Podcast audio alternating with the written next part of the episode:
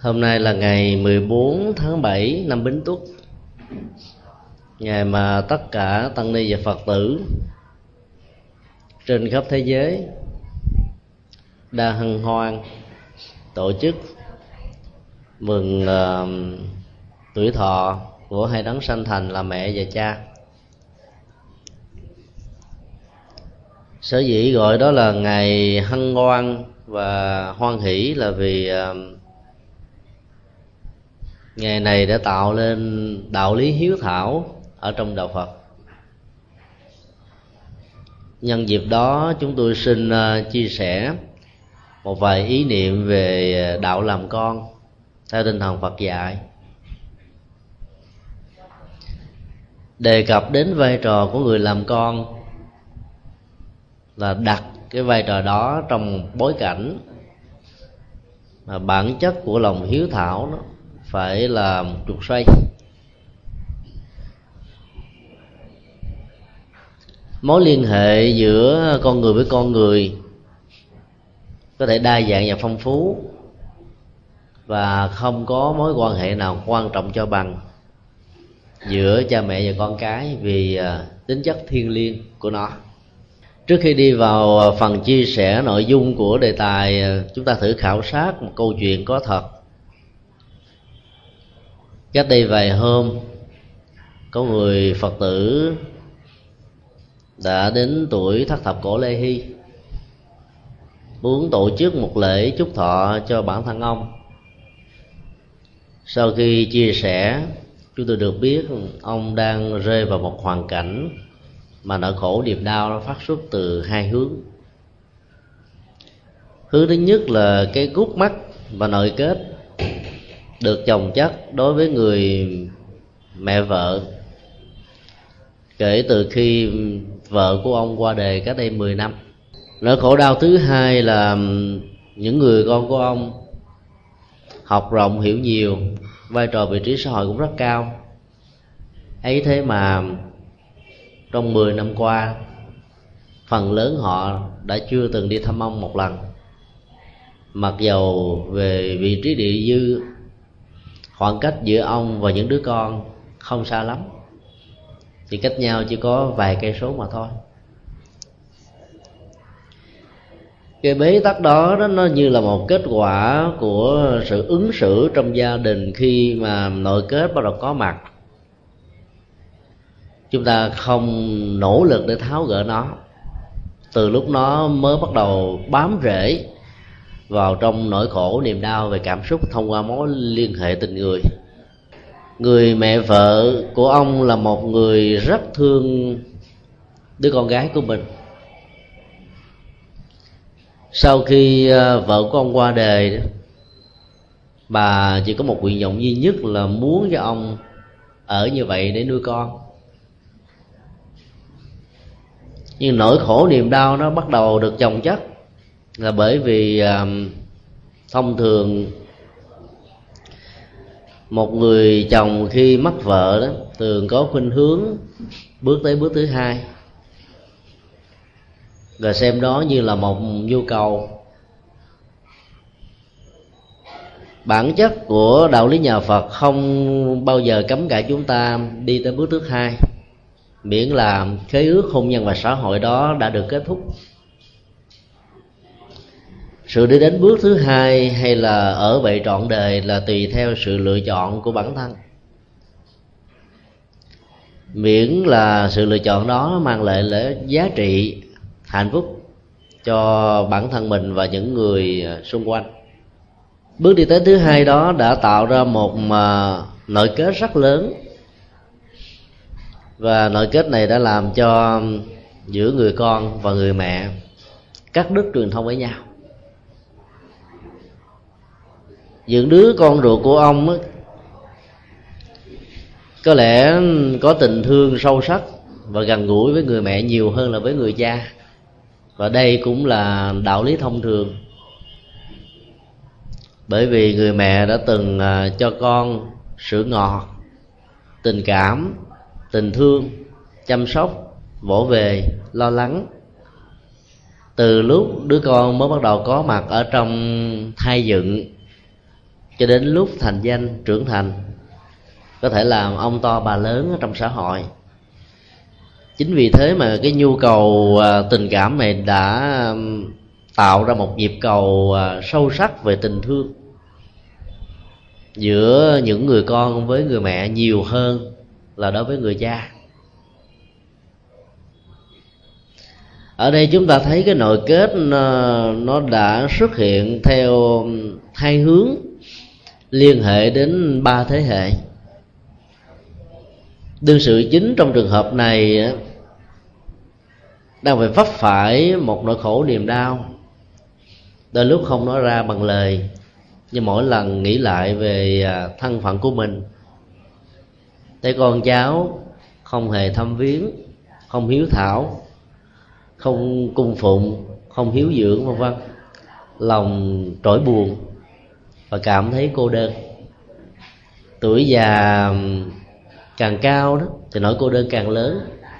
Bởi vì lúc đó con người ờ, có khuynh hướng là đối diện với chính mình nhiều hơn. Gia tài, sự nghiệp, danh vọng, địa vị, chức tước, quyền thế. Các mối tương giao xã hội đã bắt đầu lặng tắt rồi. Và người lớn tuổi có khuynh hướng là sống cho bản thân mình. Và niềm vui của họ là được quay vần bên con cái với một mái ấm mà những người con hiểu được, tôn kính cha và mẹ. Ở đây tình huống đó đã không xuất hiện cho nên nỗi khổ niềm đau bắt đầu dâng trào. Đặt mối quan hệ của con người trong lòng à, hiếu thảo, đòi hỏi đến à, sự hiểu biết rất lớn để dẫn đến phương thức ứng xử mà mỗi hành động, lời nói và việc làm mang lại lợi ích cho tất cả mọi người xung quanh. Khi lòng hiếu thảo của những người con đã không được thiết lập ở người cha và người mẹ, thì trách nhiệm của cha và mẹ theo tinh thần Phật dạy là phải mang hạnh nguyện của một bậc Bồ Tát có tình thương lớn.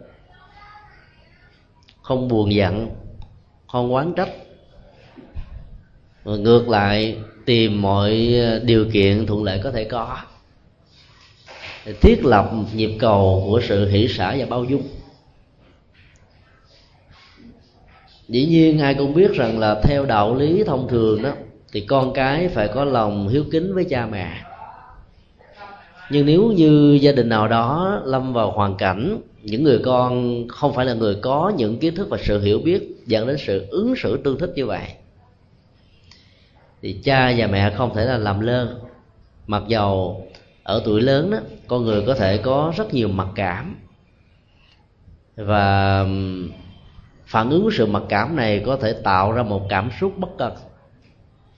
Đó là, cha không cần các con, mẹ không cần các con. Mặc dù các con có thể ứng xử rất là tệ bạc và không hề có bất cứ một chất liệu của sự hiếu dưỡng nào.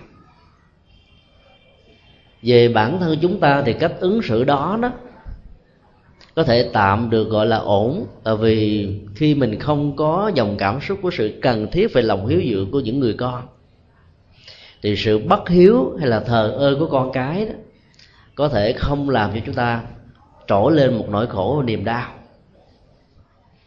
Nhưng vấn đề ở chỗ là đạo lý về hành vi đạo đức của nhà Phật xác quyết rất rõ, là khi hành động nó được thể hiện ra, nó không kết thúc tại đó nó tạo ra một cái phản ứng năng lực và nghiệp kéo theo sau. Và sự kéo theo sau của những hành vi bất hiếu của những người con đối với cha mẹ ở đây là gì? Đó là nó mở cửa ngõ, tạo điều kiện, dẫn khởi cho chất xúc tác của một đời sống mà sự gia truyền về họ tộc đó. Có thể ờ, có một chất liệu nào đó về cách cung xử na ná và giống với nhau, mà nhà Phật thường gọi là nghiệp chung. Khi những đứa con ruột của mình không có hiếu kính với mình á, có thể là mình hỉ xả, nhưng mà nếu không nỗ lực để tháo gỡ bằng cách là thiết cập, thiết lập nhịp cầu của tình thương, thì những người cháu, những người chắc của mình sẽ bắt đầu có thái độ phản ứng bất hiếu đối với con của mình. Như vậy là gia đình đó, truyền thống đó sẽ trở nên ách tắc. Và sự truyền thông ở trong tình huống này là hoàn toàn mất hẳn. Vấn đề đạo phật xác định rất rõ ở chỗ không phải là con người không có cảm xúc, không có tình thương, không có sự hiểu biết. Nhưng mà cảm xúc, tình thương và sự hiểu biết nếu đặt trên một nền tảng của sự sai lầm và con người có khuynh hướng bám víu vào sự sai lầm đó, như là một bản ngã, như một sử diện, như là một thái độ cốc cần thì lúc bấy giờ cái gút mắt này sẽ được nhân rộng. Và do đó, nội bất hạnh sẽ được truyền thừa ở trong gia tộc của chúng ta. Đó là một điều không nên. Cho nên tinh thần phật dạy là bằng mọi cách, các bậc cha mẹ thương kính, thương yêu con cái của mình chừng nào thì phải tạo chất liệu cho con cái có được lòng hiếu kính đối với mình phải hết sức khéo léo thì mới có thể gieo được hạt giống của lòng hiếu thảo đối với con cháu. Nhất là trong xã hội ngày nay, cái chất liệu hiếu thảo đó ngày càng à, mất dần, ngày càng yếu dần, đặc biệt là ở xã hội phương tây. Cái nền dân hóa phong tục ứng xử đó của nơi này cho phép những người con không có lo lắng chăm sóc, bảo hộ, dưỡng nuôi cha mẹ khi tuổi xế chiều vì à, chế độ an sinh xã hội và các loại hình bảo hiểm đã gánh vác những công việc. Mà lẽ ra con người hiếu thảo phải đảm trách công việc đó. Thực hiện đạo lý hiếu thảo đối với những người châu á không khó là bởi vì truyền thống này đã có mặt ở trong à, đời sống của con người. Nhưng nếu như đạo phật cắt cánh, bay cao và bay xa gieo những hạt giống của tình thương và tự giác vào những mảnh đất của phương tây đó. Thì đạo lý hiếu thảo là một thách đố rất lớn. Nền nhân hóa phương tây cho phép con cái ứng xử cha mẹ như là những người tự lập. Và bản thân mình cũng là những phần tử tự lập. Có những tình huống cha mẹ, con cái ăn chung một mâm cơm ở trong một nhà hàng, mà nay lấy trả tiền thôi vẫn không được xem là không có lòng hiếu thảo, hiếu kính. Cái chất liệu đời sống đó nó tạo ra sự tự lập cho con người từ lúc mà con người mới bắt đầu thiết lập ra cái nhu cầu đời sống cho bản thân một cách vững chãi. Nhưng ngược lại, nó tháo gỡ đi các hạt giống nhân bản mà đạo lý hiếu thảo của nhà Phật sát quyết như là một nhu cầu về dân hóa và đạo đức không thể thiếu khi chúng ta đặt câu chuyện vừa nêu trong bối cảnh của đạo lý nhà Phật thì chúng ta thấy cái mấu chốt của vấn đề nó nằm ở chỗ là sự hiểu lầm. Trên nền tảng là ý tưởng của người mẹ vợ, của người chồng và của những người con khác nhau. Và kết quả là sự ứng xử đó đã dẫn đến một tình trạng mà nỗi hài lòng về lòng hiếu kính giữa ba thế hệ đã không có mặt được ở trong cuộc sống. Cho nên là người à, cha và người mẹ trước nhất phải làm gương hiếu kính với lại cha và mẹ ruột của mình, tức là là ông bà của con của mình. Chất liệu làm gương đó sẽ làm cho con cái bắt chước theo. Hay nói cách khác là, con cái chúng ta sẽ là một bản sao, bản photocopy của những gì mà chúng ta đã ứng xử với cha mẹ ruột của mình để là một người con hiếu thảo thì cái nỗ lực và sự ứng xử nó đôi lúc không khó lắm. Vì cái chất liệu máu huyết và truyền thống gia tộc đó, làm cho chúng ta có được những thói quen như là những bổn phận và trách nhiệm. Còn hiếu thảo với lại cha mẹ chồng hay là cha mẹ vợ của mình rõ ràng là một điều rất khó. Nếu chúng ta không nhìn thấy được rằng là sự chăm sóc làm cho cha mẹ, vợ và chồng của mình được hạnh phúc cũng chính là làm cho vợ của mình được hạnh phúc, hay là chồng của mình được hạnh phúc. Thì lúc đó, nhu cầu của lòng hiếu kính đối với cha mẹ của hai bên là một cái gì đó không thể thiếu. Triết lý hiếu thảo của nhà phật đặt ra một ờ, bối cảnh ứng xử buộc tất cả chúng ta quan niệm rằng mọi người nam trong cuộc đời này đều đã từng là cha, là ông là bác là cậu, là chú của mình. Ít nhất là về phương diện đời sống quá khứ trong một kiếp nào đó mà mình có thể không nhớ hết được. Tương tự, chúng ta quan niệm tất cả những người nữ đã từng là mẹ, dì, cô, thím, mợ của mình, bà, vân vân cấu trúc và triết lý ứng xử này nếu áp dụng cho cha mẹ chồng hay là cha mẹ vợ đó, thì lòng hiếu kính của chúng ta sẽ dễ dàng được thiết lập với hai đấng sanh thành của người bạn đời của mình. Mà chất liệu hiếu kính chắc chắn sẽ là một sợi dây thiết lập cái nhu cầu hạnh phúc và bảo hộ giá trị hạnh phúc của chúng ta và những người thân hiếu thảo với cha mẹ ruột thì dễ, nhưng mà hiếu thảo với cha mẹ bên vợ, bên chồng là rất khó. Thì tâm lý của người à, mẹ vợ hay mẹ chồng sợ mất đi người con ruột của mình khi tình thương và tình yêu của người đó đối với người bạn đời đã được thiết lập quá cao. Bản kinh du lan cầu sát với chúng ta rất rõ là người nữ đó vẫn còn giữ được cái chất liệu hiếu thảo khi đã lập gia đình. Mặc dầu các hành vi của lòng hiếu thảo bắt đầu giảm xuống so với lúc mà còn ở chung với cha mẹ.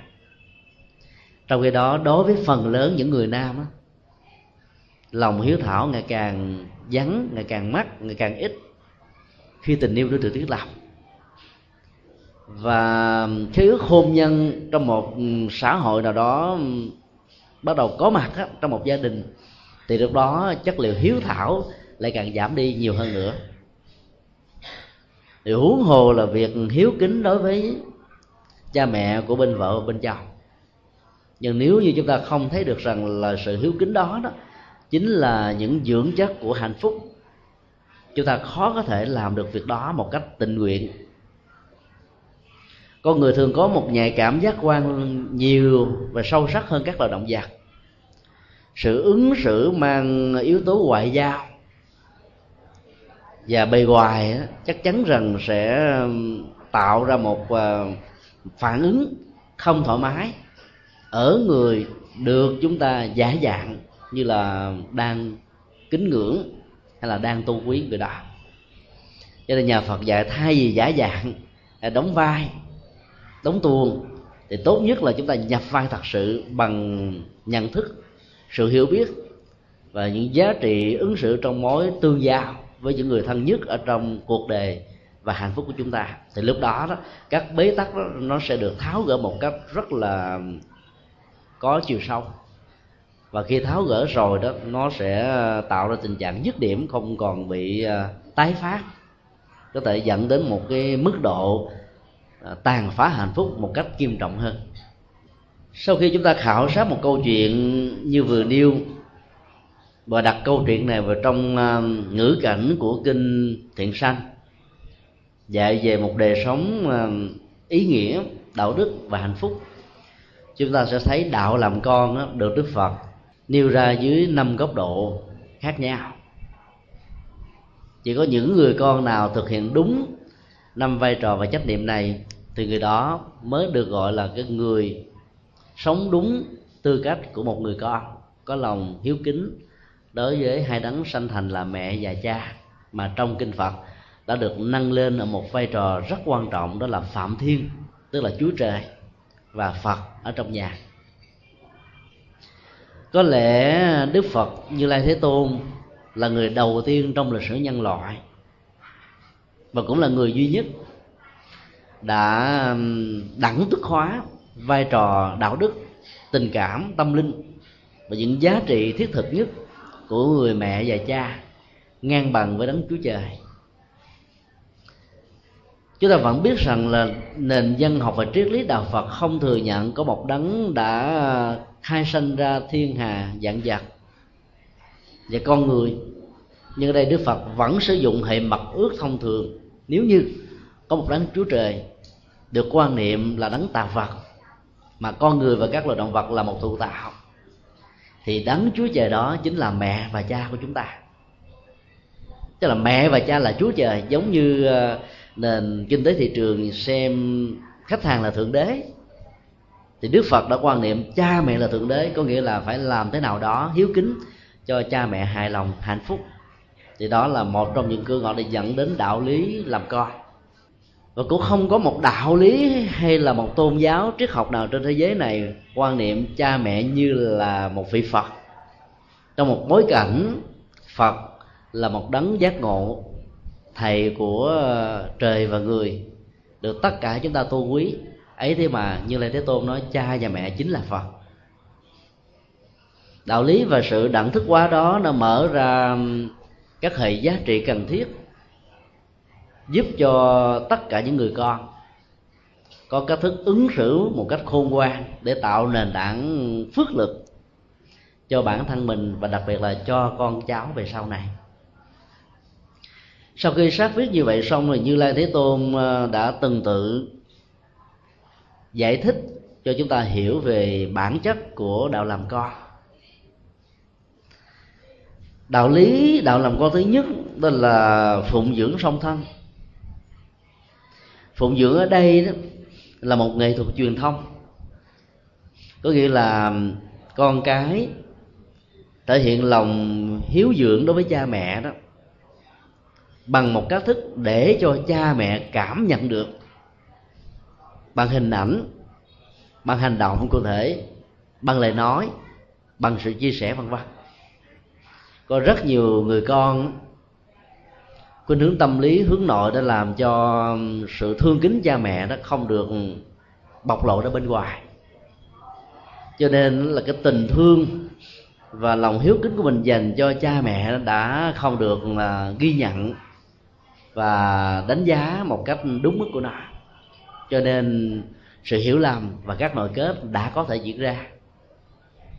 Đạo lý nhà phật dạy là khi chúng ta hiếu kính, chúng ta phải nói rất rõ thể hiện cái chất liệu đó bằng những ờ, hành động một cách rất là thiết thực và cụ thể. Không bao giờ chúng ta nói rằng là mình thương kính cha mẹ, mà mỗi khi cha mẹ đang có nhu cầu để ờ, giải quyết các loại bệnh tật, khi phát hiện cơ thể mình có bệnh, mà người con đó lại ờ, quảnh mặt làm ngơ, mặc dù mình có tiền, có điều kiện, hoặc là hoàn cảnh khó khăn vẫn có thể mượn người khác được để chu lo cho cha mẹ, thì mình lại viện cớ mình không làm. Mà mình lại nói rằng là tôi rất thương kính cha mẹ là điều không có cơ sở thực tiễn. Cho nên sự thể hiện lòng hiếu kính là một nghệ thuật truyền thông. Truyền thông ở đây được thiết lập theo một cách thức là không phải để cho thiên hạ, những người xung quanh biết rằng chúng ta là một người hiếu thảo mà trên thực tế thì lòng hiếu kính mình không có. Mà ở đây nó phải phát xuất từ à, trái tim. Hành động của mình là phải gắn liền với à, chất liệu của lòng hiếu kính thật sự. Thì lúc đó sự cảm nhận của người cha và người mẹ đó, khi được phụng dưỡng, không mang theo một mặc cảm, không mang theo một sự sĩ diện, không mang theo một nỗi khổ niềm đau tuổi về già là tuổi mà năng lực nó đã không còn đi kịp với à, những ý tưởng và mơ ước. Cho nên nỗi à, tuổi phận á, dễ dàng xuất hiện ở những người lớn tuổi lắm. Do đó sự truyền thông ở trong hiếu thảo nếu không được khéo léo đó sẽ dẫn đến tình trạng cha mẹ ruột của chúng ta sẽ hiểu lầm. Rồi thay vì đó mỗi khi nhận được sự chăm sóc lo lắng của chúng ta ông và bà phải được hạnh phúc. Thì ngược lại nỗi khổ niềm đau bắt đầu có mặt. Do đó, phải thiết lập nghệ thuật truyền thông ở trong cách thức mà chúng ta có thể phụng dưỡng cho mẹ và cha của mình. Tác phẩm bông hồng cài áo của thiền sư nhất hạnh ra đề cách đây 40 năm sau một chuyến đi Nhật. Đã giới thiệu chúng ta về một nghệ thuật truyền thông để truyền đạt thông điệp và chất lượng tình thương của những người con đối với hai tấn sanh thành. Tác phẩm đó đã có một kết quả rất là đáng kích lệ ở chỗ là truyền thống du lan được cài hoa hồng với ba sắc màu màu đỏ hồng tượng trưng cho hai đấng sanh thành đang còn sống một cách hạnh phúc với chúng ta, màu trắng tượng trưng cho sự mất cha hoặc là mất mẹ còn màu vàng đó là dành cho các vị xuất gia, còn đủ cha và mẹ, vân vân. Cái truyền thống này đã tạo ra một chất liệu cho nền văn hóa hiếu thảo của người Việt Nam và châu Á nói chung. Thêm một hương sắc mới. Và kết quả thứ hai đó là nhạc sĩ Phạm Thế Mỹ đã cảm tác ra một bài nhạc bông hồng kệ áo trong đó có những câu lấy lại lời của nguyên tác khi một người con đối diện với người mẹ hay là một người cha, thể hiện tình hiếu dưỡng của mình đối với hai đấng song thân và phải nói rất rõ, mẹ ơi, cha ơi, có hiểu được rằng mẹ và cha mới hỏi rằng là hiểu cái gì? Đó là con thương mẹ không? Con kính mẹ lắm, con kính cha lắm. Sự truyền thông bằng ngôn ngữ trong trường hợp này là một nhu cầu rất lớn là bởi vì không phải ai cũng có độ nhạy cảm cần thiết để có thể đọc được cái dòng cảm xúc sự vận hành não trạng tâm thức của chúng ta. Khi mà sự biểu đạt về ngôn ngữ hay là biểu đạt về uh, ngôn ngữ của thân thể đó quá nghèo nàn có thể làm cho cha và mẹ mình mặc cảm buồn và giận. Và do đó nỗi hạnh phúc ở trong gia đình đó sẽ trở nên là tắt lặng hoàn toàn cho nên hiếu dưỡng trong truyền thống Phật giáo là phải đi liền với sự truyền thông và phải gắn liền với sự thực hành. Ở đây nó bao gồm sự cung phụng, cung kính, chăm sóc tuốt tang, tiền bạc và những nhu cầu vật thực cần thiết để cho cha mẹ của mình khỏi phải lam lũ vào cái tuổi xế chiều. Để có đủ thời giờ chăm sóc cho đời sống tinh thần và tâm linh, để làm nền tảng đạo đức và âm đức cho cả một gia tộc cho nên là những người con hiếu kính đó, cần phải thể hiện điều đó. Đức phật đã đề nghị chúng ta về một phương thức xử lý à, tài chánh theo bốn phần. Phần thứ nhất ngài khuyên chúng ta sử dụng 25% tiền lương của mình để hiếu kính cha và mẹ. Phần thứ hai là 25% còn lại đó là lo cho bản thân phần thứ ba 20% làm công tác từ thiện xã hội. Với cái chất liệu của lòng vô ngã vị tha để hồi hướng công đức cho mình và mọi loài. Và phần cuối cùng đó là bỏng heo phòng hờ cho những à, hậu hoạn hay là bệnh tật hay là những hoàn cảnh khó khăn có thể phát sinh trong suốt quá trình sống của chúng ta. 25% dành cho lòng hiếu thảo đó là một trong những uh, cách thức xử lý về uh, mức độ lương bổng khá ấn tượng mà Đức Phật đã đề xuất cho tất cả mọi người, đặc biệt là những người Phật tử.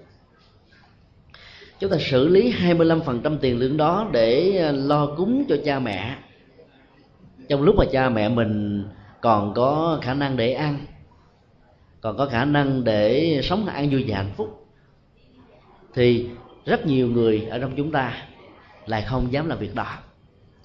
Chờ đến lúc cha mẹ nằm xuống rồi thì cúng đình đám linh đình kèn tây kèn ta rồi thuê uh, ca sĩ vân vân về để chứng tỏ với làng sớm và thiên hạ rằng tôi là người hiếu thảo lắm cách thức như vậy là hoàn toàn không có giá trị đạo đức và nó cũng không có giá trị nhân văn.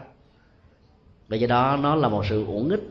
Nó không tạo ra được cái chất liệu truyền thông, làm cho cha và mẹ cảm thấy được an vui và hạnh phúc thật sự. Cho nên là khi chúng ta thể hiện lòng hiếu dưỡng bằng sự truyền thông và thực hành một cách à, rất là cụ thể thì chúng ta phải tìm những cách thức để làm cho cha mẹ chúng ta được vui. Khi chúng tôi có mặt tại úc châu trong hai tháng về trước, chúng tôi gặp được một gia đình mà cha và mẹ đó, của gia đình này là những người phật tử rất thân thành nhưng một nỗi bất hạnh rất lớn đã diễn ra đó là người cha là một kẻ bợm nhậu, cờ bạc, rượu chè và gần như là không hề có bất cứ một trách nhiệm gì đối với gia đình. Nỗi khổ niềm đau đã xuất hiện ở những người con hiếu thảo. Một trong những người con mà chúng tôi cho rằng là hiếu thảo nhất của gia đình này đó là đứa con gái. Đã tìm mọi cách để giúp cho người cha của mình thông qua sự phụng dưỡng đúng chánh pháp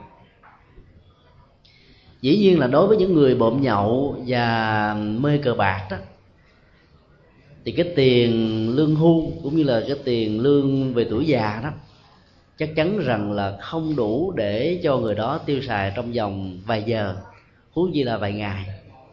Bởi vì khi rượu vào rồi đó sự kiềm chế về tâm thức không còn nữa, cho nên lòng tham và sân hận có thể nổi lên bất cứ lúc nào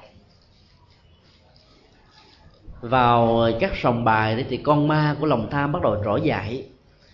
Các ảo giác bắt đầu xuất hiện rất lớn và làm cho chúng ta có một niềm hy vọng rằng chúng ta sẽ trúng rất nhiều tiền. Nhưng mà càng chơi thì càng thua. Bởi vì trong các sòng bạc đó, ai có vốn nhiều thì người đó sẽ là người thua cuối cùng.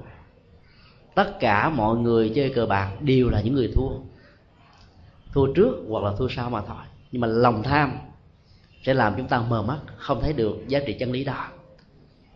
Lòng sân, khi chúng ta bị thua, tạo ra sự tức tối, là chúng ta tiếc nuối, bám víu theo những việc làm sai lầm. Và dĩ nhiên là số tiền lương đó sẽ không bao giờ đủ cho đời sống, huống hồ là những hạnh phúc mà người rơi vào cơn nghiện đó có thể mang lại cho những người con hay là gia đình cô phật tử này à, đã khuyên cha bằng cấp. Một điều kiện đã được đặt ra.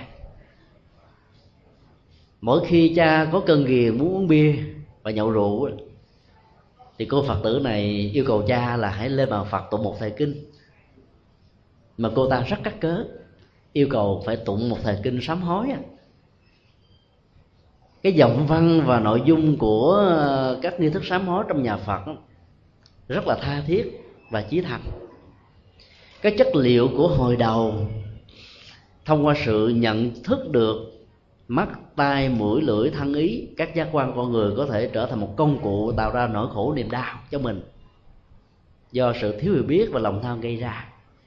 Sẽ có thể thấm nhuần vào trong não trạng của những người đang bắt đầu thiết lập sự cách tăng về đời sống đạo đức và dĩ nhiên là một người mê rượu và mê cờ bạc, muốn có tiền bạc để ờ, bám víu và chạy theo những nhu cầu không hay ở tuổi về già này.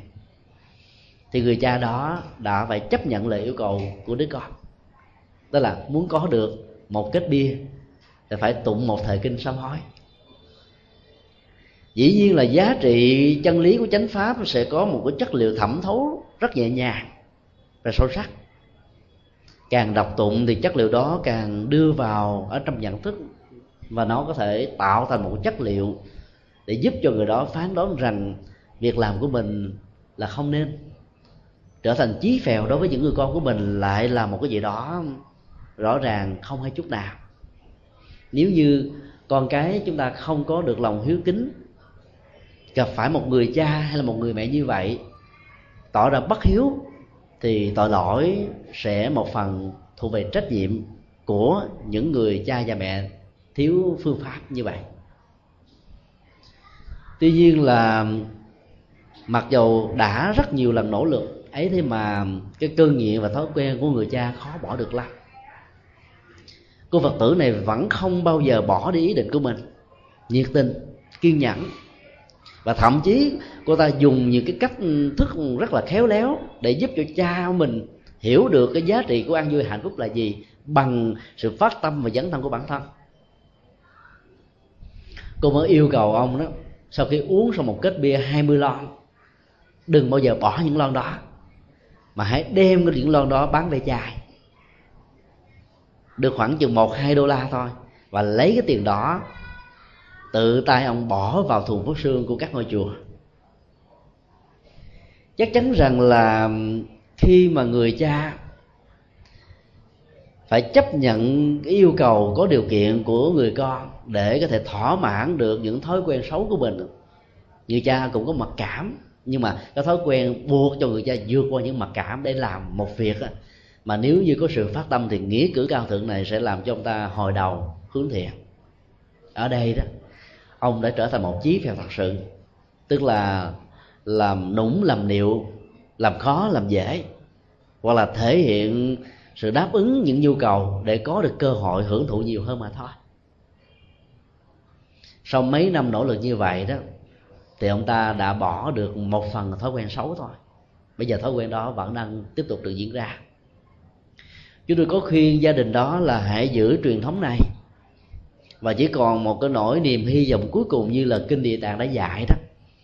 Đến lúc mà người thân ở đây là cha hoặc là mẹ có thói hư tật xấu đó đó, gần qua đời, thì làm bằng mọi cách để cho cha mẹ hướng về tam bảo, phát lồ sám hối và với một nỗi niềm kiên quyết rất lớn là mong tháo gỡ cái thói quen này ở đời về sau chứ là sau khi bỏ thân mạng này tái sanh một đời sống mới đó, thì các thói quen đó có thể được rơi rụng từ từ nhờ môi trường và những giá trị nhân quả với sự hỗ trợ của những người con và những người thân.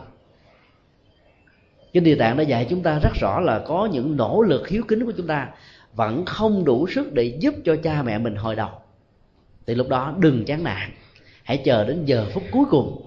Vì cái giờ phút này quyết định cái vận mệnh và cá tính của cha mẹ của chúng ta ở đề kế tiếp.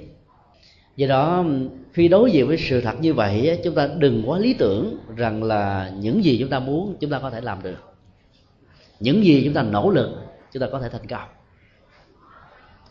Chỉ khi nào chúng ta có muốn mãnh liệt với lòng vị tha vô ngã lớn, và chúng ta không bao giờ chán nản thất lòng trước những nghịch cảnh và trước những điều kiện không thuận lợi cho đến lúc đó, đó chúng ta mới có thể vượt qua được nỗi khó khăn lớn nhất mà mình phải có thể đối diện như là một thực tại ở trong cuộc đời.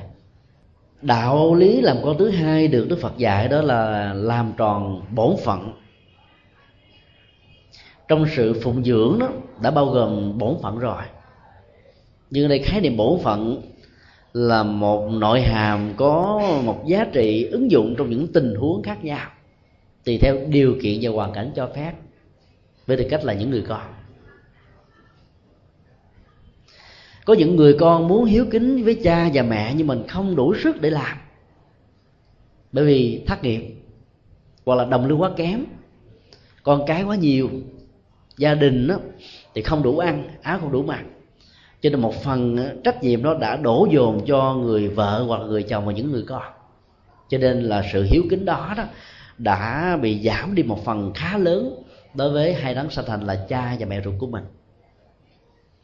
Do đó đạo phật không bao giờ đặt cái chủ nghĩa lý tưởng trong sự phụng thờ cha mẹ mà ở đây ngài nói là làm theo trách nhiệm và bổn phận với vai trò và điều kiện mình có thể có. Chẳng hạn như là đối với uh, những đứa con tuổi vị thành niên thì trách nhiệm và bổn phận để thể hiện lòng hiếu thảo trong trường hợp này đó không phải là đi bán vé số, hay là lao động trẻ thơ để tìm đồng lương giúp cho cha và mẹ của mình. Mà ngài khuyến tấn đó là hãy học thật giỏi, nêu ý chí thật cao, có lý tưởng thật lớn để sau này giúp cho bản thân mình. Là một học sinh mà mình làm tròn trách nhiệm của một học sinh học có phương pháp biết nghe lời hay ý đẹp của thầy cô giáo truyền thừa những gia tài, kiến thức để ờ, phục vụ cho bản thân và xã hội trong tương lai là được gọi người làm tròn bổn phận cho nên hiểu được điều đó thì các bậc phụ huynh, giàu hoàn cảnh, có éo le, khổ, chừng nào đi nữa, cũng đừng bắt tuổi thơ con cháu của mình phải lam lũ. Thay vì đó là cái tuổi mà chúng cần phải được vui tươi, hồn nhiên, không phải lo lắng và có được một cái cơ hội được giáo dục, học tập đến nơi đến chốn, rồi sau này để giúp đỡ cho bản thân trên nền tảng của chủ nghĩa tự lực. Cho nên trách nhiệm bổn phận ở trong tình huống này là cha và mẹ đừng bao giờ buộc những đứa con của mình phải làm những thứ mà sau này sự hối hận cũng đã quá muộn màng, có thể để lại những sự nuối tiếc về sau làm tròn bổn phận trong trường hợp này là một trong những cách thức thể hiện ra được à, tính cách chánh danh của những người con ở từng lứa tuổi, ở vai trò vị trí xã hội khác nhau. Chúng ta thấy lục tổ huệ năng, người có duyên lành rất lớn đối với phật pháp, là một chú tiều phu trước khi đến với đạo phật. Không hề có chữ nghĩa và kiến thức. Lòng hiếu kính đối với cha và mẹ, đã làm cho ông trở thành một người phụng dưỡng mẹ hết mình. Mẹ đã già. Sau khi gặp được chánh pháp, qua một câu nói, đừng để tâm bị dướng bận vào bất cứ một vấn đề nào trên cuộc đời này, thì đó là hạnh phúc lớn nhất và con đường giải thoát sẽ bắt đầu được thiết lập. Tổ huệ năng đã bắt đầu thay đổi đời sống của mình, từ một người tại gia trở thành một người xuất gia làm thế nào để thể hiện được lòng hiếu thảo trong khi đó, mẹ của ngài đã quá 70 tuổi đời, mất sức lao động. Ngài là đứa con trai độc nhất trong gia đình, không hề có bà con thân bằng quyến thuộc. Thì sự đi tu trong tình huống đó có thể để lại những nỗi niềm mà người mẹ phải đối đầu với rất nhiều sự trở ngại mới có thể vượt qua được nỗi khổ niềm đau. Ở đây trong bổn phận và trách nhiệm của ngài huệ năng ngài đã có một sáng kiến giao trách nhiệm đó cho người bạn kết nghĩa của mình và mong người bạn này trở thành người con của người mẹ ruột của mình. Cũng rất may mắn là người bạn đó đã đảm trách vai trò hiếu thảo, phụng dưỡng cho người mẹ, thế cho mình. Dĩ nhiên là trước khi đi tu đó, thì tổ huệ năng đã sắp xếp rất kỹ bao nhiêu tiền bạc dành dụm suốt bao nhiêu năm đó, để lại cho mẹ và người bạn kết nghĩa này. Làm thêm vài tháng nữa với một uh, sự nỗ lực gấp 2, gấp 3 giống như bây giờ chúng ta làm uh, luôn cả ca đêm để có được đồng lương gấp đôi phụng dưỡng theo tinh thần trách nhiệm mà mình có thể có. Và nhờ sự sắp xếp khéo léo này và nhờ sự hy sinh của người bạn nhờ sự hiểu biết và rộng lượng của người mẹ đạo lý và con đường tu tập của tô huệ năng đã được mở ra và sự đóng góp của ngài đã tạo ra một dòng thiền phật giáo rất là sáng lạng mà ngày nay chúng ta biết đến như một dòng thiền rất có ấn tượng trong đời sống. Cho nên hiếu thảo với tinh thần trách nhiệm là một cách thế mà không phải buộc chúng ta phải làm hết tất cả mọi thứ, bất chấp đi tất cả những giá trị đạo đức, văn hóa có thể có ở đây là chúng ta làm đúng theo vai trò vị trí của mình. Miễn làm sao là thông qua cách làm đó chúng ta tạo ra được cái giá trị an vui hạnh phúc ở cha và mẹ của mình. Vẫn được xem là người uh, con có có tình có hiếu. Chúng ta gánh vác tất cả những trách nhiệm để cho tuổi già của cha và mẹ được an nhàn và thảnh thơi. Bởi vì tuổi đó là tuổi cần được sự nghỉ ngơi rất lớn. Tuổi đó là cái tuổi mà con người cần phải quán chiếu và nhìn về chính mình nhiều hơn. Tuổi đó là tuổi sống với kinh nghiệm, tuổi trải dài với những cái thời năm tháng của thời xưa. Tuổi mà cái kinh nghiệm có thể tạo ra nỗi khổ, nỗi buồn, niềm vui và tất cả những sự trỗi nhớ có thể trỗi dậy bất cứ lúc nào. Cho nên là là những người con có tinh thần trách nhiệm, gánh vác thay thế cho cha và mẹ của mình phải hiểu rất rõ về cái cá tính và nhất là khi cha mẹ bị bệnh tật, thì nuôi nắng phải hết sức là khéo léo. Có những người con rất là hiếu thảo, nhưng mà cách thức thể hiện nó không có phương pháp. Cho nên cứ mỗi một tiếng như vậy là có sự nạt và nộ, làm cho người cha, người mẹ tiếp nhận được tình thương của mình và sự hiếu kính của mình mà không có một cái dòng cảm xúc thoải mái nào. Do đó đó là hiếu kính không, vẫn chưa đủ trách nhiệm bổn phận làm con không? Vẫn chưa đủ mà phải gắn liền với trái tim. Và trái tim đó nó sẽ là một người đạo diễn giỏi để cho cách thức thể hiện từ ánh mắt, nụ cười, sự chăm sóc, lời nói, các cử chỉ, điệu bộ của chúng ta nó tạo ra một tần số mà sự tiếp xúc với nó đó có thể làm cho cha và mẹ của mình cảm thấy được an vui. Mặc dầu sự phụng dưỡng của chúng ta rất ít so với những gì mà cha và mẹ đã hy sinh và chu cấp cho chúng ta suốt một cuộc đời để làm cho mình trở nên người hữu dụng ở trong xã hội. Cho nên tinh thần trách nhiệm đó nó buộc cho mình phải có một tấm lòng để làm cho mẹ và cha an vui và hạnh phúc lâu dài. Cách đây vài hôm, chúng tôi có xem một bộ phim Hollywood nói về cuộc chiến tranh giữa Mỹ và Việt Nam trong đó có hai binh sĩ mà người cha đó đóng vai trò là trung tá. Người con là một anh binh nhì. Cha và con đã ra chiến trận ở việt nam cùng trong một chuyến tiến. Người cha có một bản lĩnh và muốn chứng minh rằng mình là người à, rất yêu nước. Bất khuất, không hề sợ chết. Trong cuộc chiến vừa mới ra trận thôi, là cả trung đội của cha và con này đã bị pháo kích và cái chết đã để lại nỗi khổ niềm đau cho rất nhiều người. Người con đã nhìn thấy người cha của mình bị ờ, trúng đạn nằm xuống. Các người bạn của mình cũng nằm xuống. Anh ta đã không còn sợ chết nữa, lao vào, ẩm từng người ra và cuối cùng là người cha ruột. Người cha rất tự ái và hắt đứa con ra ông ta té xuống. Lúc đó quả lựu đạn mìn ngầm bên dưới đã làm nổ tung hai cái giò ông làm cho ông bị đứt mắt hai, hai cái chân. Nỗi khổ niềm đau bắt đầu dần xé ông ta căm thù người con vô cùng. Ông ta la hét lên là con hãy để cho cha chết tại sao con làm cho ra trở nên cái thân phận của một người mà không còn có một giá trị gì cho xã hội nữa? Nỗi khổ niềm đau của người con bắt đầu dâng trào bởi vì lòng thương một người cha, lòng thương một người đồng đội, và lòng thương tưởng trước một trách nhiệm mà mình cần phải làm. Không cho phép anh ta làm lơ khi thấy những người binh sĩ và những người đồng đội của mình nằm xuống. Nhưng mà có rất nhiều người rất mặc cảm, bởi vì khi được người khác giúp mà thân thể không được vẹn toàn thì nỗi khổ niềm đau gia tăng, cho nên sự trách móc bắt đầu có mặt. Khi trở về bệnh viện người con vẫn tận tụy chăm sóc cho người cha.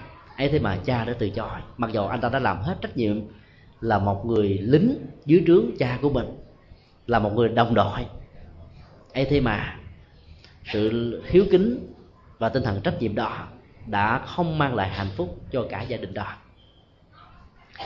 Gần đến cuối cuộc đời thì người cha mới bắt đầu thấy rõ, bởi vì lúc đó ông có được công ăn việc làm, tìm được một cái nghề thích hợp đồng lương bắt đầu có.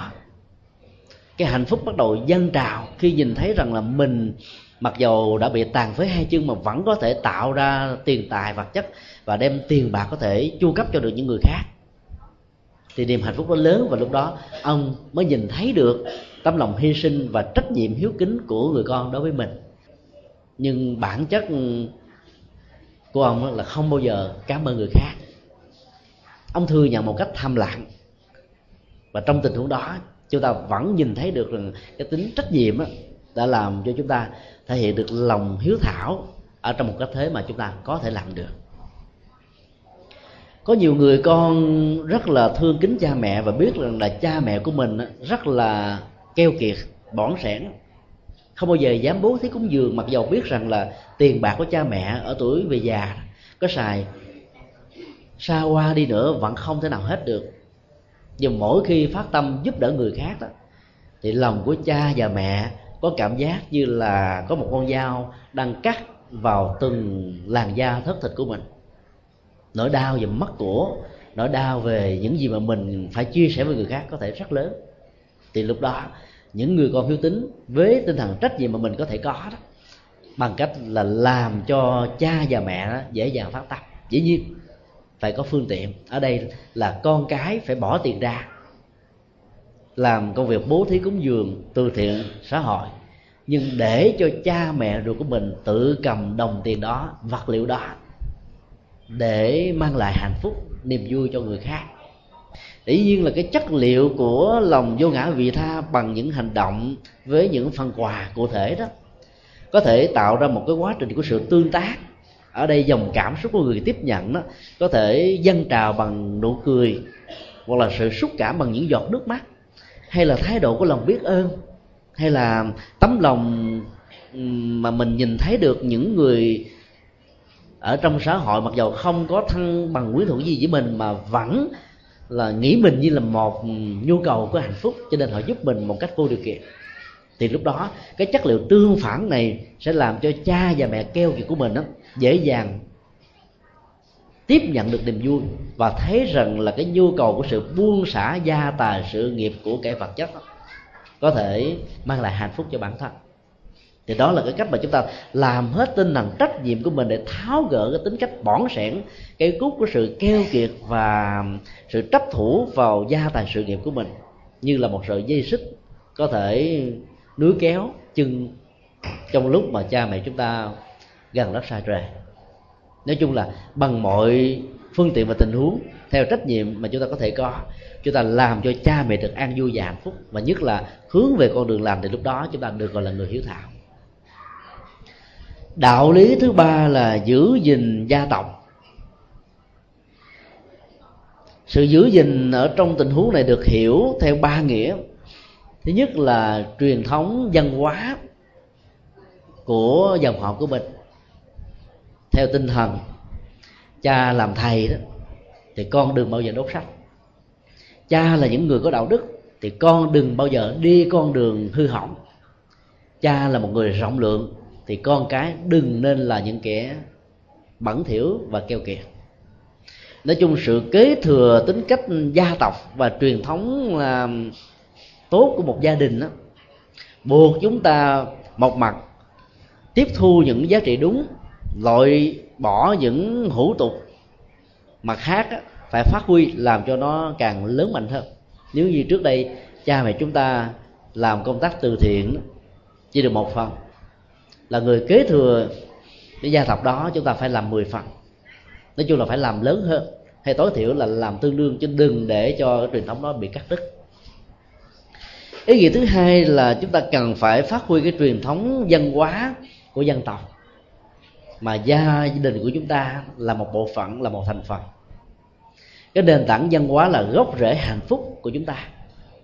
Có nhiều người đó, khi tiếp xúc với nền văn hóa phương tây hay nền văn hóa khác với mình, sự nỗ lực và nhiệt tình hòa nhập với nền văn hóa đó, thiếu phương pháp đã làm cho họ cắt đứt đi gốc rễ văn hóa của bản thân mình. Đó là một sự mất mát rất lớn. Trong sự tương tác văn hóa giữa đông và tây giữa việt nam và các nước khác đó. Chúng ta phải đặt trên một cán cân là lợi và hại, tốt và xấu, được và mất. Chỉ khi nào chúng ta thấy được cái giá trị của cái phần được đó, về văn hóa, về đạo đức, về lối sống, về hạnh phúc, cao hơn những cái mất đó, thì lúc đó sự tiếp biến văn hóa trong trường hợp này có thể được xem như là con đường thích ứng mà chúng ta cần phải đi qua. Còn bằng không đó dầu cho nó có nhiều giá trị vật thực, vật dục chúng ta vẫn không màng đến. Bởi vì cắt đứt gốc rễ văn hóa của một con người thông qua một truyền thống gia tộc nào đó là cắt đứt đi hạnh phúc của người đó. UNESCO ngày nay đã nhìn thấy được gốc rễ văn hóa của các dân tộc nên khuyến tấn tất cả mọi dân tộc hãy giữ truyền thống văn hóa, bản sắc riêng của mình. Mỗi một gia tộc cũng có những ờ, nét riêng đó. Có nhiều gia đình đó cha, mẹ, ông, bà, tổ tiên đã từng là bác sĩ. Cái truyền thống văn hóa này rất hay. Cần phải được duy trì cần phải được phát huy. Vì dĩ nhiên là cái phát huy về phương diện vật lý không vẫn chưa đủ. Quan trọng hơn là phải phát huy được cái tính cách y đức, cái tấm lòng của một bác sĩ đối với bệnh nhân như là một tư mẫu đối với những người con ruột của mình nói chung là cái tính cách truyền thừa, tính cách gia tộc đó, phải được thiết lập theo một khuynh hướng ngày càng tăng dần điều ngày càng phát triển, ngày càng lớn mạnh những giá trị tích cực và những cái trị tốt. Chúng ta thấy la hầu la là con trai của thái tử tất đạt đa. Khi ngài trở thành đấng giác ngộ, truyền bá con đường tâm linh, tuệ giác, tình thương, la hầu la đã không chọn con đường kế thừa gia tài, sự nghiệp của một vị vua mặc dầu với tư cách là một người cháu nội la hầu la có thể trở thành vị vua tương lai. Ở đây la hầu la đã không màng đến những giá trị vật lý vật chất đó. Đã tiếp nối về truyền thừa gia tài tâm linh của đấng như lai thế tôn. Dĩ nhiên là sự chọn lựa một cái gia tài đứng đắn đó, nó đòi hỏi đến sự hiểu biết và kiến thức. Rồi lúc đó, chúng ta phải đặt lên một cái giá rất đắt là phải từ bỏ rất nhiều thứ để có được một thứ có giá trị hơn. Đến lúc chúng ta phải mạnh dạn bỏ đi những sỏi đá, mặc dù hình thù của sỏi đá này có thể rất hấp dẫn, rất đẹp, là chúng ta sao xuyến bận tâm để chúng ta chọn lấy một viên kim cương có giá trị thật sự. Mặc dù hình thù và ngoại diện của nó có thể rất là thô kệch khi mà nó chưa được đưa vào trong lò để trang sức thành là một trang sức phẩm cần thiết cho mình. Cái thứ ba là truyền thống văn hóa của một gia tộc. Nó gắn liền với truyền thống văn hóa của phật giáo. Phật giáo như là một nền tảng của văn hóa đã hòa quyện với rất nhiều quốc gia. Cho nên đó, là những người việt nam thì gốc rễ văn hóa đó đã gắn liền rất nhiều với văn hóa phật giáo. Nền văn hóa đó đã được quan niệm như là che chở hộp dân tộc thông qua hình ảnh của mái chùa như là một trung tâm giáo dục trung tâm sinh hoạt cộng đồng, trung tâm đạo đức, trung tâm tâm linh, trung tâm chuyển hóa. Cho nên cần phải duy trì và phát triển kế thừa một cách trọn vẹn nền tảng văn hóa Phật giáo đó đối với đời sống của chúng ta. Rất nhiều gia đình sau năm 75 đã cắt đứt gốc rễ văn hóa của Phật giáo bởi vì cái khuynh hướng của chủ nghĩa xã hội đã làm cho con người xa lánh với tôn giáo, vì nghĩ rằng tôn giáo như là một chất thuốc phiện, làm cho con người mất đi hết tất cả những kiến thức cần thiết. Quan điểm sai lầm đó mát đã được ờ, thay thế bằng những quan niệm xem tôn giáo như là những chức năng xã hội và chức năng tinh thần.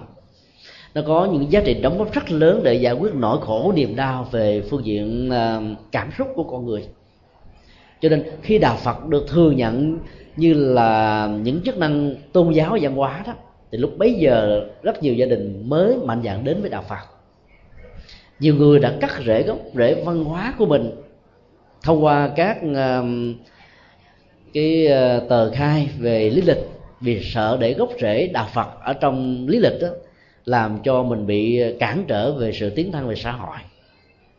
Đó là sự cắt đứt gốc rễ văn hóa phật giáo ở đây đạo phật đã dạy rất rõ là nếu như gia đình chúng ta là phật tử nhiều đời thì nên kế thừa cái truyền thống gia tộc bằng một sự hiểu biết chứ phải đi theo bằng cái phong tục tập quán của tín ngưỡng.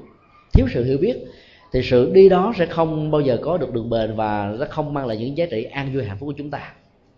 Chúng ta theo mẹ đến chùa theo ông bà tổ tiên sinh hoạt uh, những hoạt động của phật giáo chúng ta phải tìm hiểu gốc rễ văn hóa của nó ý nghĩa, giá trị và sự ứng dụng của nó có thể mang lại nhiều an vui hạnh phúc chúng ta. Thì sự theo đạo phật đó mới có một nền tảng lâu dài và nó sẽ làm chúng ta không bao giờ lung lay trước những nghịch cảnh, trước những ờ, thách đố của cuộc sống.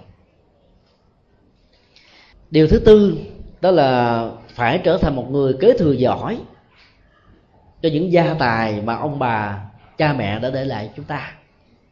Như sự thương tưởng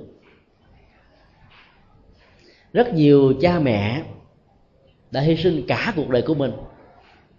Tôm góp dành dụm gia tài sự nghiệp, đôi lúc chắc chiêu không dám ăn, không dám tiêu xài, để dành cho con.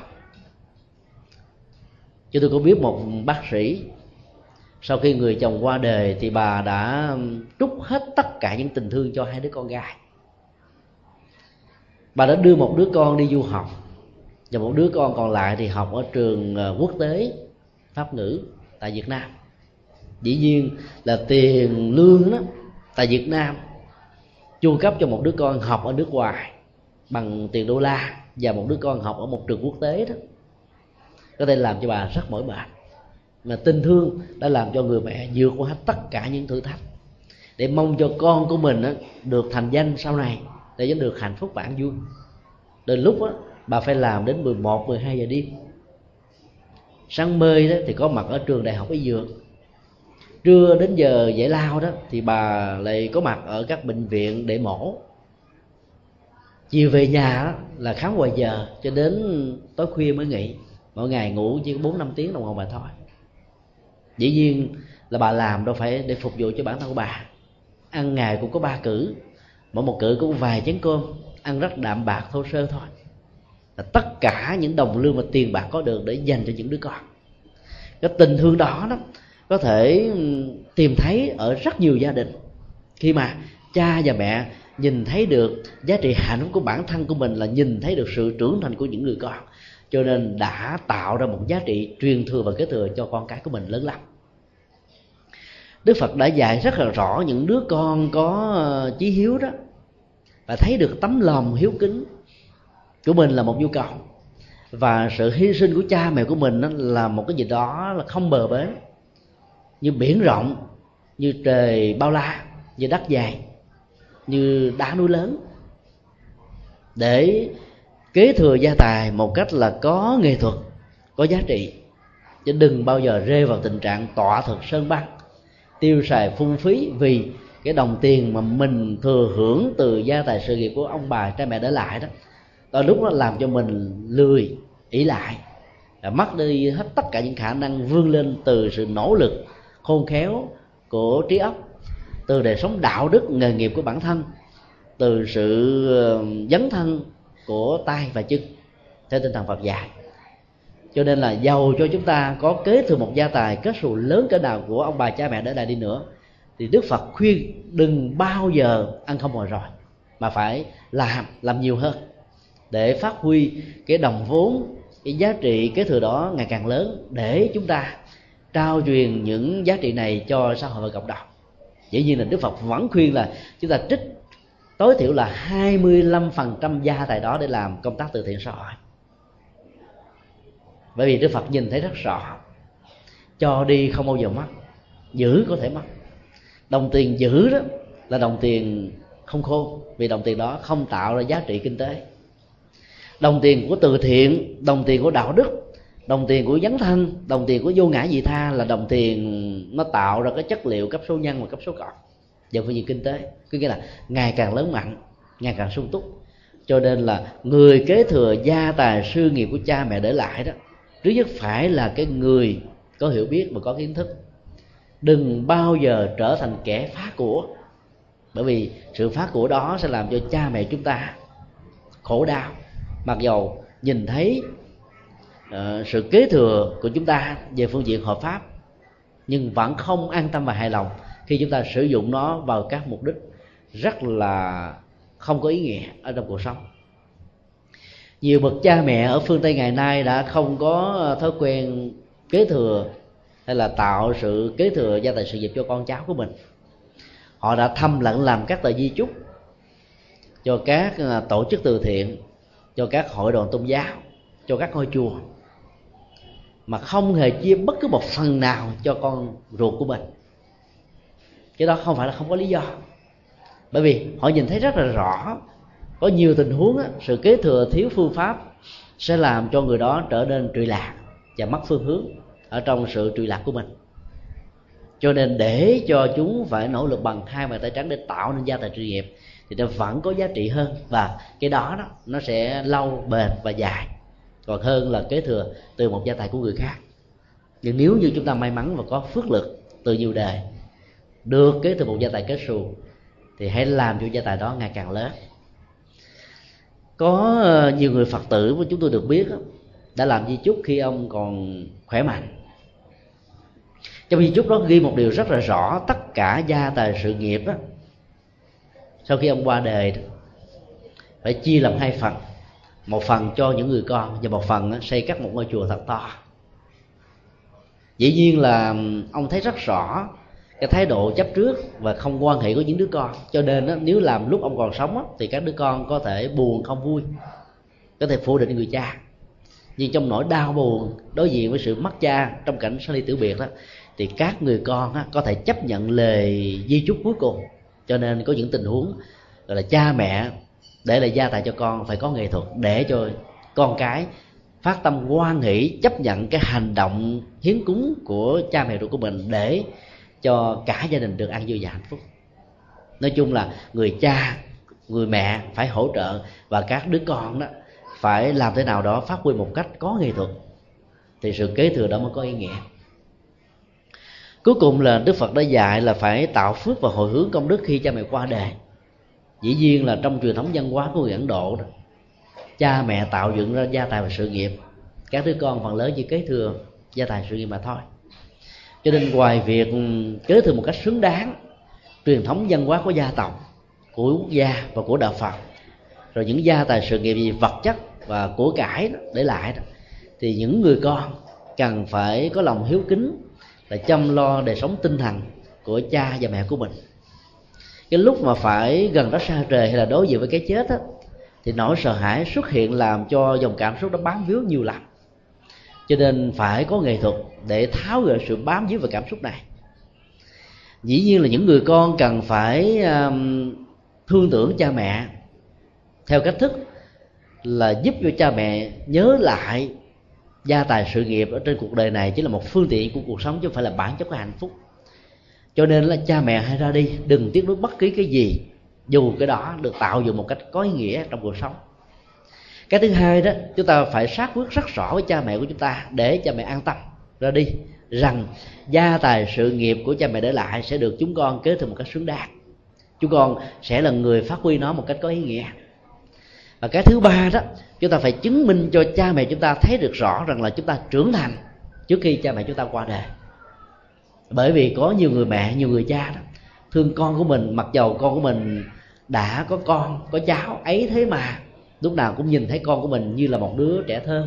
Cho nên sự không an tâm lúc nào cũng có. Mỗi một cái dòng cảm xúc và tâm niệm không an tâm á, đối với đức phật và sự quan niệm đối với cái chết và cái sống của nhà phật đã dạy đó, như là một sợi dây xích. Chối buộc chân của người cha, người mẹ ở tuổi xế chiều, làm cho cha mẹ không ra đi được. Cho nên là bổn phận làm con phải nhắc nhở cha mẹ là buông hết tất cả mọi thứ. Chỉ nhớ lại sáu điều cần thiết mà đức phật đã dạy. Thứ nhất là nhớ đức phật là một nhân vật lịch sử, một đấng tuệ giác, là một người chỉ đường, giúp cho chúng ta con đường của tình thương, con đường của hiểu biết con đường của chuyển hóa, để chúng ta tôn kính ngài như là một người mẫu mực để noi theo, chứ không phải cầu nguyện ngài như là một thượng đế và thần linh. Cái thứ hai là chúng ta phải nhớ đến tất cả những lời dạy của ngài trong kinh điển, là những to thuốc, là những con đường, là kim chỉ nam, rất cần thiết cho chúng ta. Chúng ta phải nhìn thấy rất rõ đó là nhu cầu tâm linh, đó là nhu cầu tinh thần, đó là nhu cầu hạnh phúc, mà sự buông bỏ nó hay là không ứng dụng nó trong cuộc đời sẽ thuộc về phần tổn thất của chúng ta, để chúng ta đến với nó bằng một cách tự nguyện và có hiểu biết. Cái thứ ba, chúng ta phải nhớ rất rõ là những vị xuất gia là những người đã hy sinh cả cuộc đời của mình, bỏ hết tất cả những sự hưởng thụ cần thiết của đời sống thế nhân, để truyền thừa gia đình tâm linh của đức phật thông qua kinh điển với những lời dạy vàng son của ngài. Sống một đời sống rất mẫu mực để chúng ta noi theo. Mà nhờ tôn kính tăng bảo chúng ta biết được phật bảo, biết được pháp bảo và chúng ta có được một đời sống có ý nghĩa. Chúng ta nhớ đến giá trị của sự bố thí và cúng dường khi giúp cho một người khác có chén cơm manh áo là bớt cho một nỗi khổ niềm đau, thì sự hạnh phúc sẽ có mặt như một đóa hoa dâng tặng cho mình và người khác. Chúng ta luôn luôn cảm thấy quan nghĩ trước khi làm quan nghĩ đang khi làm quan nghĩ sau khi làm. Không bao giờ nuối tiếc, không bao giờ buồn không bao giờ hối hận khi một nghĩa cử cao thượng đã được gieo trồng từ mà đắc tâm và sự phát biểu của chúng ta. Chúng ta phải nhớ đến các phước lực là một dòng chảy không bao giờ mất. Những gì mà chúng ta làm ở đời hiện tại này, nó sẽ kết quả ờ, là ở cuối cuộc đời hay là ở đời sau, tùy theo cái năng lực, dụng tâm của mình trong lúc làm, tùy theo những giá trị nhân quả đạo đức hòa quyện với nhau từ nhiều đời và nhiều kiếp mà cái quả đó nó có thể trổ gần hoặc là xa ở đời này hay là đời khác. Chúng ta phải tin cái hệ nhân quả phước báo là một thực tại để chúng ta có tinh thần trách nhiệm đạo đức về những gì chúng ta đã làm. Và cuối cùng chúng ta phải tin rằng là những người sống hiền lương đạo đức sẽ có một kết cục có ý nghĩa. Ít nhất là đối với bản thân mình. Dầu cho kiếp sau không có mặt hay là cái cái chết đó, nó sẽ là kết thúc vĩnh viễn về tiến trình của sự sống? Thì cái đời sống đạo đức ở hiện tại này vẫn có một ý nghĩa nào đó nhất định khi các nghĩa cử cao thượng của mình được thể hiện bằng tấm lòng chứ không phải là bằng chủ nghĩa hình thức hay là sự ngoại giao hay là vì cái danh hay vì bản ngã. Huống hồ là đức phật xác định rất rõ cái tiến trình nhân quả không bao giờ kết thúc và chấm dứt. Nó được, được diễn ra như là một phản ứng tự nhiên của lời nói, của việc làm, của ý nghĩ. Tồn tại với dạng thức năng lượng theo chúng ta từ đời này sang kiếp đó cho nên hiểu được điều đó, thì chúng ta sẽ không bao giờ, gọi là, có một nỗi niềm sợ hãi khi phải đối diện trước một cái chết mà nỗi khổ niềm đau có thể làm cho chúng ta buồn và chán rất lớn. Như vậy là tất cả những người con hiếu thảo đó, lo cho cha mẹ khi cha mẹ qua đời là làm thế nào cho các cái thầy kinh được có mặt trong suốt mấy ngày tăng giới. dĩ nhiên là đừng bao giờ mời kèn trống linh đình, bởi vì các âm hưởng đó có thể làm cho hương hồn của người quả cố đó cảm thấy đê mê trước những kinh nghiệm mà tiếng cười và niềm vui đã có thể từng có ở trong đời sống của mình chúng ta chỉ cần à, tạo ra một không gian trang nghiêm trầm lắng để cho hương linh có thể hiểu được rằng là cái chết diễn ra như một quy luật. Đừng tiếc nuối vào sát thân, đừng tiếc nuối dòng cảm xúc, đừng tiếc nuối vào ý niệm hóa, đừng tiếc nuối vào nhận thức phân biệt, gia tài, sự nghiệp, con cháu, tình cảm, tình yêu và những gì mà chưa được hoàn tất, như là những chương trình đang còn gian dở, thì từ đó mới có thể mạnh dạn ra đi một cách được nhẹ nhàng và thảnh thơi. Ngày mai là ngày rằm tháng 7 thì theo thông tục đó, chùa chúng ta tổ chức quy tam bảo thì chính thức kết nạp những người phật tử hoặc là những người đã tìm hiểu phật giáo. Và nhìn thấy rằng là những lời phật dạy như là những nhu cầu tâm linh hỗ trợ cho chúng ta rất nhiều trong đời sống đó, thì xin quý vị mạnh dạn phát tâm và khuyến tấn những người con cháu thân bằng quyến thuộc của mình trở thành một người phật tử. Cái ngày rằm tháng 7 là một ngày mang đạo lý hiếu thảo rất là nhiều. Đức phật à, đã giảng dạy đó một trong những ờ, chất liệu hiếu thảo lớn nhất là làm thế nào để chúng ta trở thành một người phật tử. Tại sao trở thành một người phật tử mà được gọi là người hiếu thảo? Tại vì trở thành một người phật tử đó, thì chúng ta sẽ học hỏi về hành hiếu kính đối với cha mẹ. Cái thứ hai là chúng ta sẽ trở thành một người rất có ý nghĩa cho bản thân, cho gia đình. Vì chúng ta giữ năm điều đạo đức, không giết người, không hại vật, bảo vệ môi trường, không nói láo, không lừa gạt, không cướp của là không có ngoại tình không có quan hệ giới tính phi pháp tôn trọng cái hôn nhân một vợ một chồng chung thủy. Và sử dụng những ngôn ngữ của ờ, tình thương của xây dựng của chia sẻ của hiểu biết của cảm thông của hòa giải. Và nhất là không sử dụng những độc tố uh, có thể làm ảnh hưởng đến ờ, sức khỏe và thể trí của mình. Và nhờ đó tinh thần chúng ta minh mẫn sức khỏe dẫn đến tuổi thọ lâu dài và mấy mươi năm có mặt trên cuộc đời trở nên rất là có ý nghĩa. Do đó chúng tôi một lần nữa rất mong quý vị, những ai chưa là phật tử nên mạnh dạng phát tâm, trở thành phật tử vào ngày mai. Thì đó là một trong những cách thức chúng ta hiếu kính với cha mẹ, hoặc là cha mẹ nào chưa phải là phật tử, thì những người con hiếu thảo thì nên khuyến tấn cha mẹ trở thành phật tử ở bất kỳ một ngôi chùa nào mà chúng ta cảm thấy có duyên hoặc là thuận lợi cho việc đi thăm viếng, sinh hoạt trao dồi đời sống tâm linh và đạo đức. Kính chúc toàn thể những bậc làm cha có thêm nhiều hương hoa, có thêm nhiều hạnh phúc và có thêm nhiều nội dung cho đời sống vốn bận rộn với nhiều gian trung và thử thách. Nam mô bổn sư thích ca mâu ni phật. Các đại chúng minh.